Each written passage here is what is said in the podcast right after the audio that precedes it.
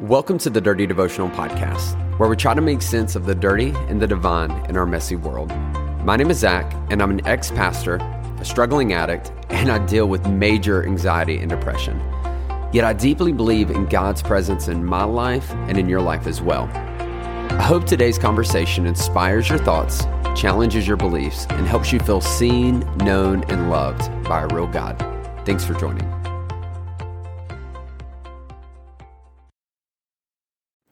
What's up, my dirty devotional family? Welcome back to the Dirty Devotional Podcast. And you guys, it is Suicide Prevention Month.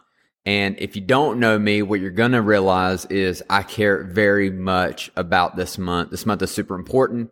Um, this time last year, I was uh, overwhelmed with depression, anxiety, suicidal thoughts. And in the middle of September last year, I had tried to commit suicide. Luckily, I had failed that and I have crawled out of that darkness, crawled out of that hole, and want to do everything I possibly can um, to help people that find themselves in these dark places. It's the reason I launched this podcast. And so naturally, this whole month, um, I'm going to go above and beyond in talking about the subject, providing any help. Um, I want to provide awareness about depression, awareness about suicide, but I also want to do everything I can to provide prevention of suicide and to do everything I can to keep you out of depression and anxiety, to get out of those dark places. And this month, I really want to do everything we can as a family to support um, this cause. And so today we are going to be selling a t-shirt uh, that is all about this uh, series called Death to. Um, because at the end of the day, if we can put a death to our negative thoughts, our negative ideas, eventually I believe we can put a death to suicide. So I believe that as we fight, as we grow awareness, as we grow understanding, um, that we can literally save people's lives and put a death to suicide um, for so many people. And so that's what we're going to be doing. We're going to be selling t-shirts this whole month. Um, 100% of the proceeds is going to go to organizations that fight for this cause, that fight for suicide prevention. I'm so excited to be able to support that. I hope if you're listening, uh, to this podcast that you would be willing to support that. You can find everything you need to donate, to buy a shirt uh, on our social media accounts. You can find it on Instagram. You can find it on Facebook at Dirty Devotional. So please, please, please uh, be sure to go check that out. I'm also, while I'm thinking about, I'm going to include a link in our uh, show links and so our show content, so you can go back and look there as well. Um, but man, let's fight. Let's make a difference. Let's bring awareness to depression and awareness of suicide so that we can help prevent suicide in the future. And so in saying that, today we're going to be kicking off a conversation that's going to go this whole month, um, that I'm simply entitling death to.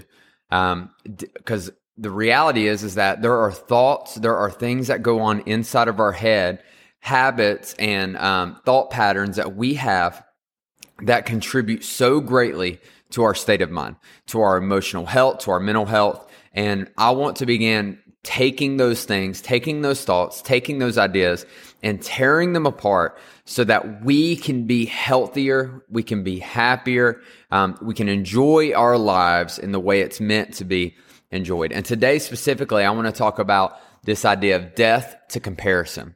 Now, as soon as I say comparison, immediately we all think about social media because reality is that social media has caused so much harm um, in regards to comparison. I'm going to give you a little bit of an example.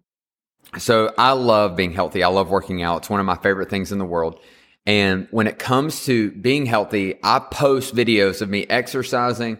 Um, a lot of times I'll post videos of my healthy meals, things like that. And I'll get messages from people that are like, man, I wish I had the drive to work out with you. And it's funny because what they're doing is they're comparing this video I posted to their life.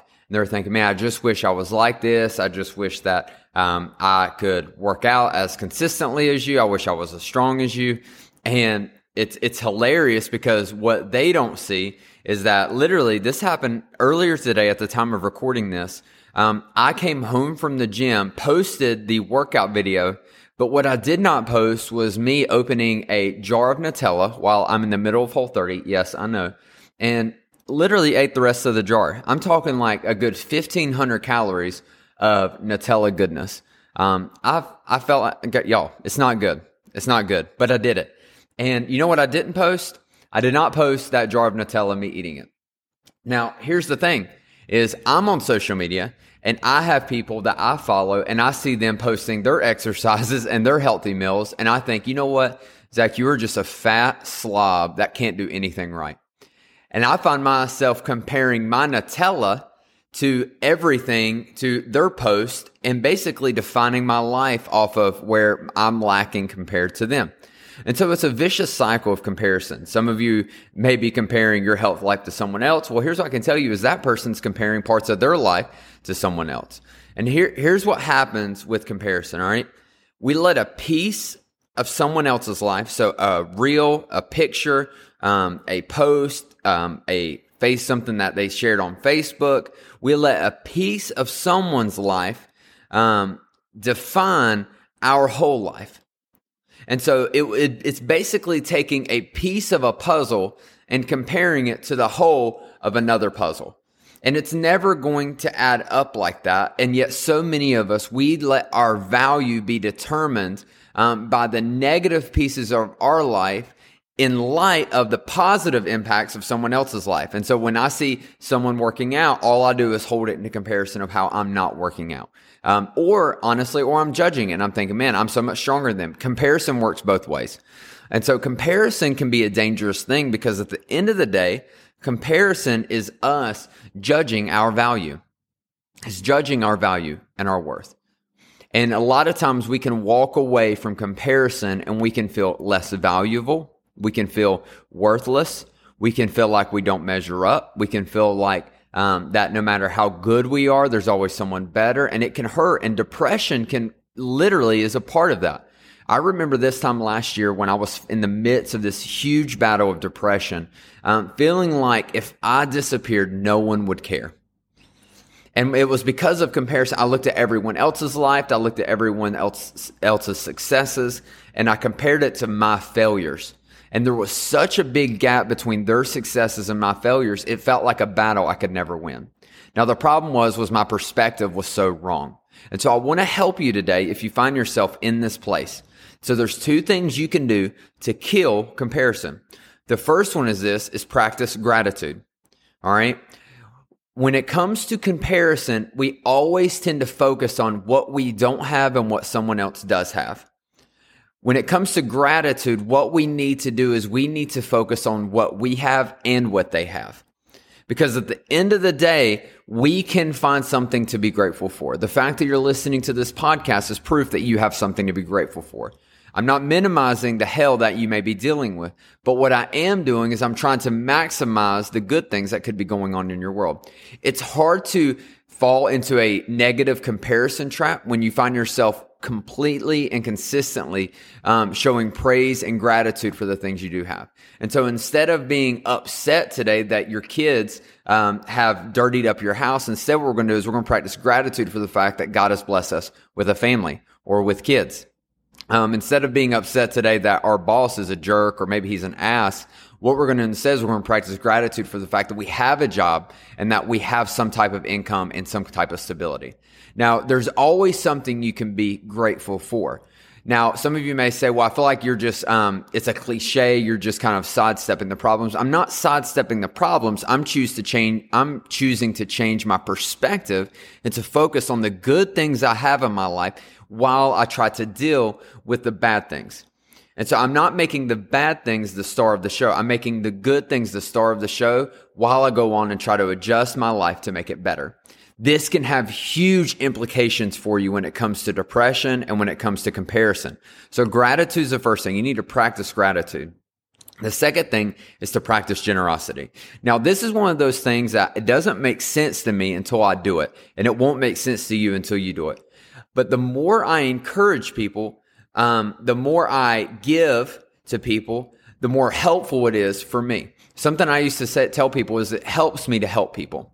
And I believe that's true for all of us is that the more we help people, the more we take time to lift others up, it actually to some extent lifts ourselves up. This is why I think serving is such a big deal at church is because when you serve, what happens is people recognize um, that they are feeling fulfilled and fulfilling others.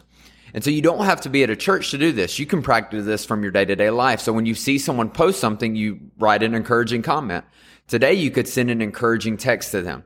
There is generosity. You can buy someone's meal. You can pay for someone's coffee behind you. You could bring coffee for a friend of yours or someone even you don't like. Um, generosity will help break comparison. It's one of those things. I'm, I'm not even going to try to make you believe me, but what I want to encourage you to do is to try it and to see if it doesn't make you feel better. And so we need to put a death to comparison. And the way we do that is with gratitude and with generosity. We have to stop comparing a piece of someone else's life to the whole of our life. We can't compare our failures to someone else's successes because we're never going to feel like we add up. Instead, what we're going to do is we're going to choose to practice gratitude.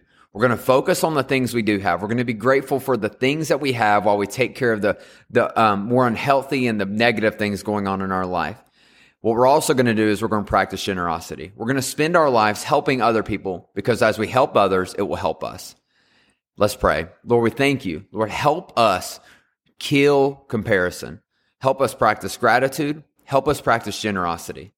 Lord, as we do that, Lord, we ask that you would grow us into better, healthier, happier people. Lord, we believe that comparison can dominate us. And so, Lord, we ask that you help us dominate comparison, that we would put to death to comparison. Lord, we thank you and we ask this in your name. Amen. Hey, thanks so much for joining me on today's devotional. If you want to get more connected, then be sure to follow me on Instagram at Z underscore chill. That's at Z underscore C H I L. Or you can connect with myself and other listeners through our private Facebook group. You can find this by searching Dirty Devotional Podcast, Dirty Family. Lastly, if you enjoy the podcast, please take time to rate it on iTunes or Spotify. This helps us reach more people and lets us know that my content is making a difference in your life. Most importantly, I hope today you felt seen, known, and loved by a real God. Be blessed.